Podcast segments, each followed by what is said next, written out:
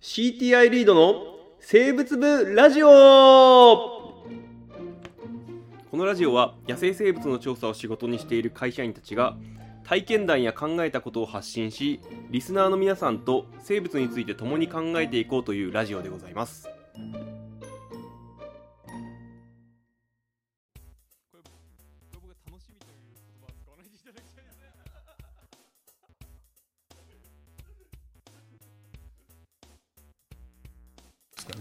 はい。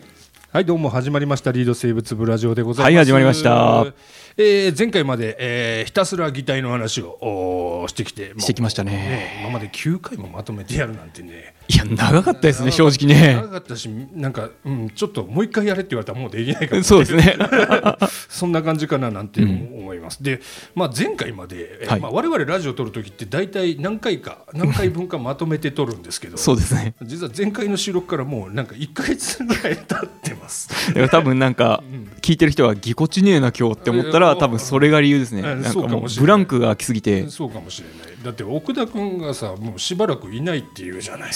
何しに行くのかって聞いたら なんか道沿いの木を測りに2か月ぐらい行くかもしれません。ななんだこいつってなったんだけど、まあ、うちの会社の重要な仕事だから、あのまあまあ昆虫でもないのにちょっと大変だねなんて言ったらいや僕はこれ結構え好きなんですみたいな話をまあ死なないですからね。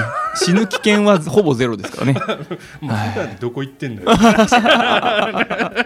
まあまあまあそんなこんなでちょっと今回はねあの擬態の話の中でまあまとめというかね言い残しがあるんですよ。あ、まあそう。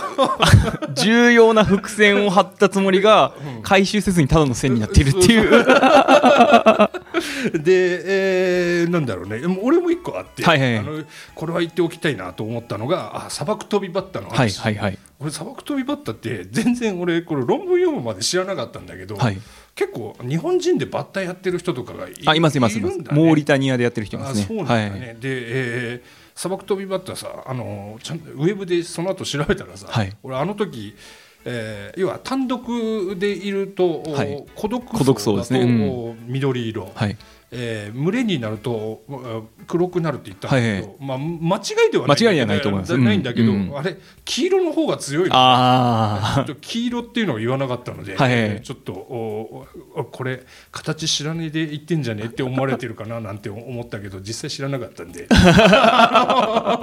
これは黄色と黒ですという。あ、正直な人ですね。正直にいこうと思います。はい、なんかトノサマバッターとかもねやっぱありますもんねそう変異がそっちのイメーねジだったら、はいそのバッター黒じゃん。黒っていうかまあ茶色茶色だよね。こねうん、まあだからまあただまあ砂漠飛びバッターは黄色と黒の警告色ですよなんていうことを言いたいんだけど、ただこれから話すことに比べたらこんなの小さい問題かななんて思ってます。えっとそうですね。えー擬態の回のね3回目 あの隠蔽型擬態プラス攻撃のところで、はい。あのまあ、花カマキリの話したじゃない、はいはいはい。奥田君があ、まあ、花カマキリはあなんでしょうね、えーここで隠蔽型、まあ、花に見せかけてえー隠れて、はい。えー虫食べてますただそれだけじゃないんですよみたいなことを言ってたんですよ。で我々それ以降ねこのお これねこれ。あ そうそうそそんなの置いて、えー、花カマキリを匂わせながらずっと来たんだけど、はい。ただ匂ってる 前回で実例が最後なんだよね。そうです。だからそこで話さないってことは結局出てこなくなるっていう。実は前回気づいたんだよね、はいはい。で気づいたからさあのー実は1か月間があ収録まで間があるって言ってたけどその間に1回撮ろうと思ったことがあったんだよね、はい。ただ急に撮ろうと思ってもこれ撮れないのね。そうなんですよね。気持ち気持ちが乗ってこない。いやだから芸人とかって本当にすごいね。すごいですね本当ね。すごいね。いつでもあのテンションになれるわけじゃん。はい。なんかとんでもないことあっても多分あれなんだよねいやなんか芸能人とかもそうすごいですよね。ひな壇に座ってるような人とかでもね。うんすごいと思う。すごいと思うんですよ。そんなことをねえーラジオって結構やっぱ気持ちだなっていうのはうん。すごく感じたんですよ。で、まあ、ちなみに花かまりキリについて まあどんな話がしたかったかっていうのはちょっとはい。触れておこうかなとそうですね思うんですけど、うん。えーはま花カマキリって、まあ、幼虫と成虫がいて、はいこれ花の形してるのって幼虫なんだよね。幼虫ですね。成虫はなんかもっとなき黄ばんだなんか。そうなんだよね、はい。で成虫はあの花のところにいてはい。花に来る虫を食べてんだよね,、はいね。はい。ただ幼虫は幼虫の方はさ花の形してんだからこれ虫寄ってきそうなもんだけど、はい。これなんか違うんだね。はい。あのーミツバチがあーお互いのコミュニケーションに使うフェロモン。うん。これを幼虫が分泌してるからあ成虫はだから花に来る虫をいろいろ食べてる蝶だったりとか、うん。あのアブだったりハチだったりいろいろ食べてるんだけどこの幼虫は調べてみると蜂ば東洋ミツバチばっかり食べてるらしいんだよね。でそれが何でかなって調べるとどうやら東洋ミツバチがお互いのコミュニケーションに使う化学物質を出してると。でこいつも出してると。はい。うんそれでミツバチを呼んで食べてたっていう要は前回の科学議定のところで話したかったっていう、はいそんな話で。そうですね。でしかもこれ一例幼虫はカメムシにそうです。カメムシに似てるっていう。君が話さなくてどうするのよっていう。そんなやつだったな。そうそう。だからすごい本当擬態のねそう。おもちゃ箱みたいな。うん、そうなんだよね、はい。そう。あとあとなんだ。もう少しあれじゃないの？要は穴の中にいる生き物ってもう少し話したかったんじゃない？ああなアリ塚コオロギちょっと補足したかったなと思ったのがなんかアリ塚コオロギがうん。アリをの体を舐めるっていう、はまあ、あの擬態のシステムなんですけど、うん。アリっていうのが体表に炭化水素素炭化水素っていうのを、まあ、身にまとっていて、うん。その組成の比でうん。種種を識別できるんですよねお互いに。だからアリ塚コオロギっていうのはそのそいつそのうん。物質を奪ってうん体につけて、あのアリの姿アリを騙すと。あなるほどね。まあ擬態というよりは相手から匂いを奪うといそう。うあこれ多分トゲアリなんかも多分そうなんあーそうですね。んうん。なるほど。あでうんうんうん。ただあの黒山アリっていうアリ、まあ、よくそこら辺で子供とかが踏んでるアリいるじゃないですか。言い方ね。アリあのアリって実はそのうん体表の炭化水素組成比っていうのが、もうひ比率ですよね組成の、その比率が複数パターンあって実はこれなんか複数種いるんじゃないかみたいな話でなうん。だから今僕ら調査で黒山アリって書くと、黒山アリってそのザ黒山アリは東北あたりにしかいないってことになっていて、うん。だから埼玉とかで黒山アリって書くと、うん。あんま良くないっていう。ああそんなことになってる。なってるんですねそう。なるほどね。ほう。まあひょっとしたらアリもなんか匂いを化かされないようにいろいろ分かれてるのかもしれない。あそうですね。そうだからそういうのもあるかもしれないですね、うん。なるほどね、まあ擬態に対してなんか別の対策をしてるのかもしれないなんて。そうですね。ちなみになんかそのアリ塚コオロギをあんまりアリに接触させずにうん。育てるとやっぱその匂い真似できなくて、うん。あんまやっぱり巣の侵入がうまくいかなかったりとかあそういうことになるみたいですね。うんえー。なるほどなるほど、はいまあ全然あれだねあの科学擬態なんて掘ればまだいっぱい出てくるいや多分めっちゃあるのとやっぱ見えない分いろんなもんが多分まだあるんだと思いますよ、はいなるほどなるほど。そうですか、まあ言い残したことっていうのは大体こんなもんかな。そうですね。あまあ、もう言い残した。そ うそうね。でまあ擬態の回さ9回やってきてなんか我々なりに何かこう思ったことも話したいななんて思ったんだけど、はいはいはい。自分の中では一個すごくうん思ったのははい最初にさ擬態の1回目に蝶って変な生き物じゃないって言ったけど、はいはいはい。ひらひら飛んでさ、うん。もうなんか速いのか遅いのかまあもっと飛び方あるだろうと思ったけどあれが毒っていう要素が一つ加わるだけでそうですね、うん、見方がコロッと変わるんだね、はい毒があるものはひらひら飛びながら見せた方がいいね、そう見せた方がいいですからね、ううん。ん、それは面白いななんて思って、はいはい。まあ、身近に毒蝶どんなのいるのって言われるとなんかまあアサギマダラぐらいしかそうですね。思いつかないんだけどまあでも南米の蝶なんていうのはそうなんだななんていうのはすごく思ったしさらに言うと身近にいるところではテントウムシとかさはいはいはい俺知らなかったんだけどホタルもそうなんだね。あホタルそうですそうです。まずい虫なんだね。まずいです、うんもううまいかまずいか わからないんだけどまああーそうそういう見方でするとこれテントウムシに似てるけどなんだろうとかホタルに似てるけどなんだろうとかっていう見方が生き物の見方が一つ軸として増えるのかなそうですね。これ聞いてる人もそこに軸が一つ増えてもらえるとすごく嬉しいななんていうことを思ったんですはいはいいいですか？いやいいと思いますいいと思います。いいいいと思います。否定しないです。否定しない。です。やそんなことないよとか。ほ欲し欲しくもない。えー話がとっちらかりそうです。でもあと僕ちょっと思ったのが、擬態を調べていくと、うん。やっぱ研究者によってどこまでが擬態かっていう見解がだいぶ違うんですよね。その擬態イコール要はその隠蔽型擬態とか、うんうん三浦型擬態ベイツ型擬態っていうの全部今回説明したやつ全部含む人もいれば、うん。いやいやあの相手を騙すわけじゃない擬態っていうのは擬態じゃないよっていうあー例えばだからミューラー型擬態っていうのは、うんうん要はあの相手を騙すっていうわけじゃないじゃあまあないですか。そうだね。たそういう意味ではん擬態じゃないんじゃないかっていう人もいてこの面白いなと思って。あーもう言葉の定義になってくるのかなそうなってくるとね、まあでもどうなんだろうね。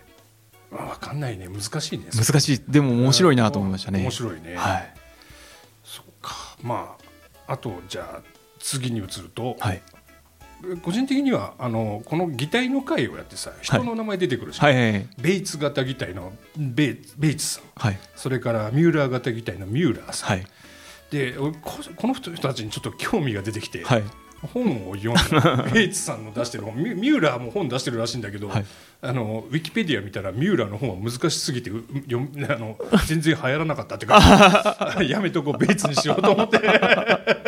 でベイツから読んだらこのベイツとかミューラーっていう人はあのかの有名なチャールズ・ダーウィンと同じ世代の人たちなんだよね。はいはいで、えーさらに言っちゃうとおダーウィンの、まあ、ライバルっていうわけじゃないんだけどダーウィンと同時期に進化論を完成ししてたっていうあの、えーアルフレッド・ラッセル・ウォレスという人がいるんだけれども、その人とベイツはすごい仲が良かったらしい。はいはいはい。で、えーベイツの本からあだんだん俺ウォレスに興味が移ってきて、はい。でウォレスの本を読んだ「ダーウィニズム」っていう本を読んでたら、はい。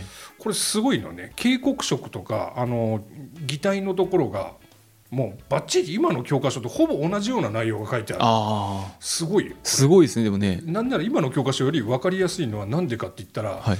えー俺ホタルがまずい虫だっていうのは知らなかったんだけど、はい。この当時の人たちは、えー自分とこの鳥だったり猿だったりに実際食べさせてるのね。なんか書いてあるのよ、はい。ヤドクガエルを与えてみたら、えーしばらく食べなかったけどむ無理やり食べさせたらひどく顔を拭っていたみたいなこ 白いなと思って。な なんかさこう我々の時代になってくるともうそういう先行研究みたいなありきで進んじゃうから、あはいはいはい。実は結構実体験としてほ本当って思っちゃうことって結構多いんだけどこの本を読むとあ本当なんだなっていうのがすごい伝わってくる。まあそんな本だったなって思ってます。で、えーまあ、ちょっと話ずれたか。ずれたけどもずれたついででもうはい。ちょっと終わりの方に向かっていくんだけど、はい。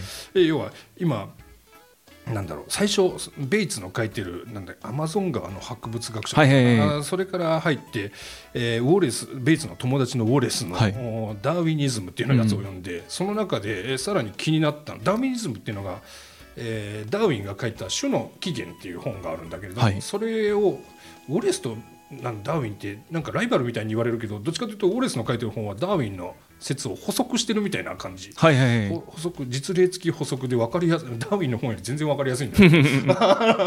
で種の起源をよ読んでるうちになんかちょっと面白いことがだんだん面白いっていうか興味が移ってきて。はい。ダーウィンがあーすごく衝撃を受けたのが南アフアメリカ、はい。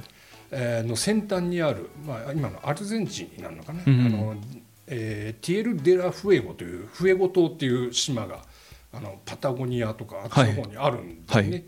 でそこで、えー先住民族がいますと、はい。でもう服も着てない、えーでダーウィンが書いてるのによるともう人も食うしなんかもう、見た目もみすぼらしいしなんかダダーウィンの書きっぷりったら結構すごいな。ひどいこと書いてて、はい。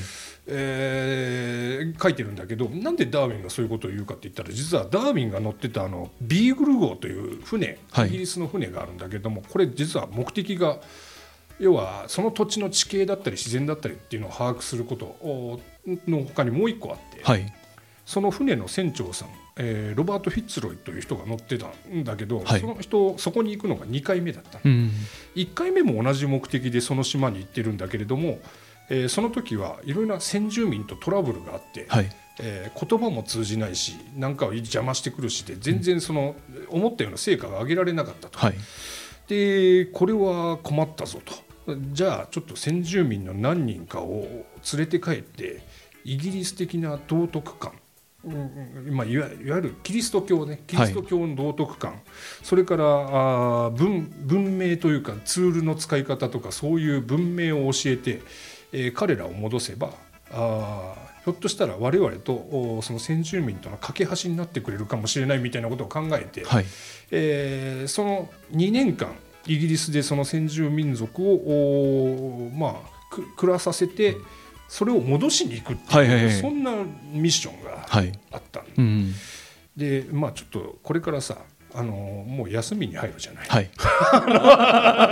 で そうすると2人で収録っていうのもやっぱなかなかできなくなるかななんで僕キー張りに測りに行っていなくなりますしね。そうそうそう、来月だってずっとキー測ってるんでしょ。だずっとキー測ってます ちょっとそんな時の困った時にこの話とかしようかな。ああいいですねいいですね。えーいう話で擬態からだいぶそれたんですけども、はい。おーまあまあ擬態みたいなね、えー今回9回シリーズだと。9回シリーズはもうきついね。きついですね。あのやるなら3回そう3回とか。3回とか、うん、せいぜい頑張って5回かなそうだね、はい。まあまあちょっとそんなこんなでちょっと次のシリーズもまでは時間が空くかななんて思うんですけども、はい。まあぼちぼちやっていこうと思いますので、えーまたよろしくお願いします。とお願いします。でできればチャンネル登録もお願いします。いたします、えーということでまた聞いてください。はいありがとうございました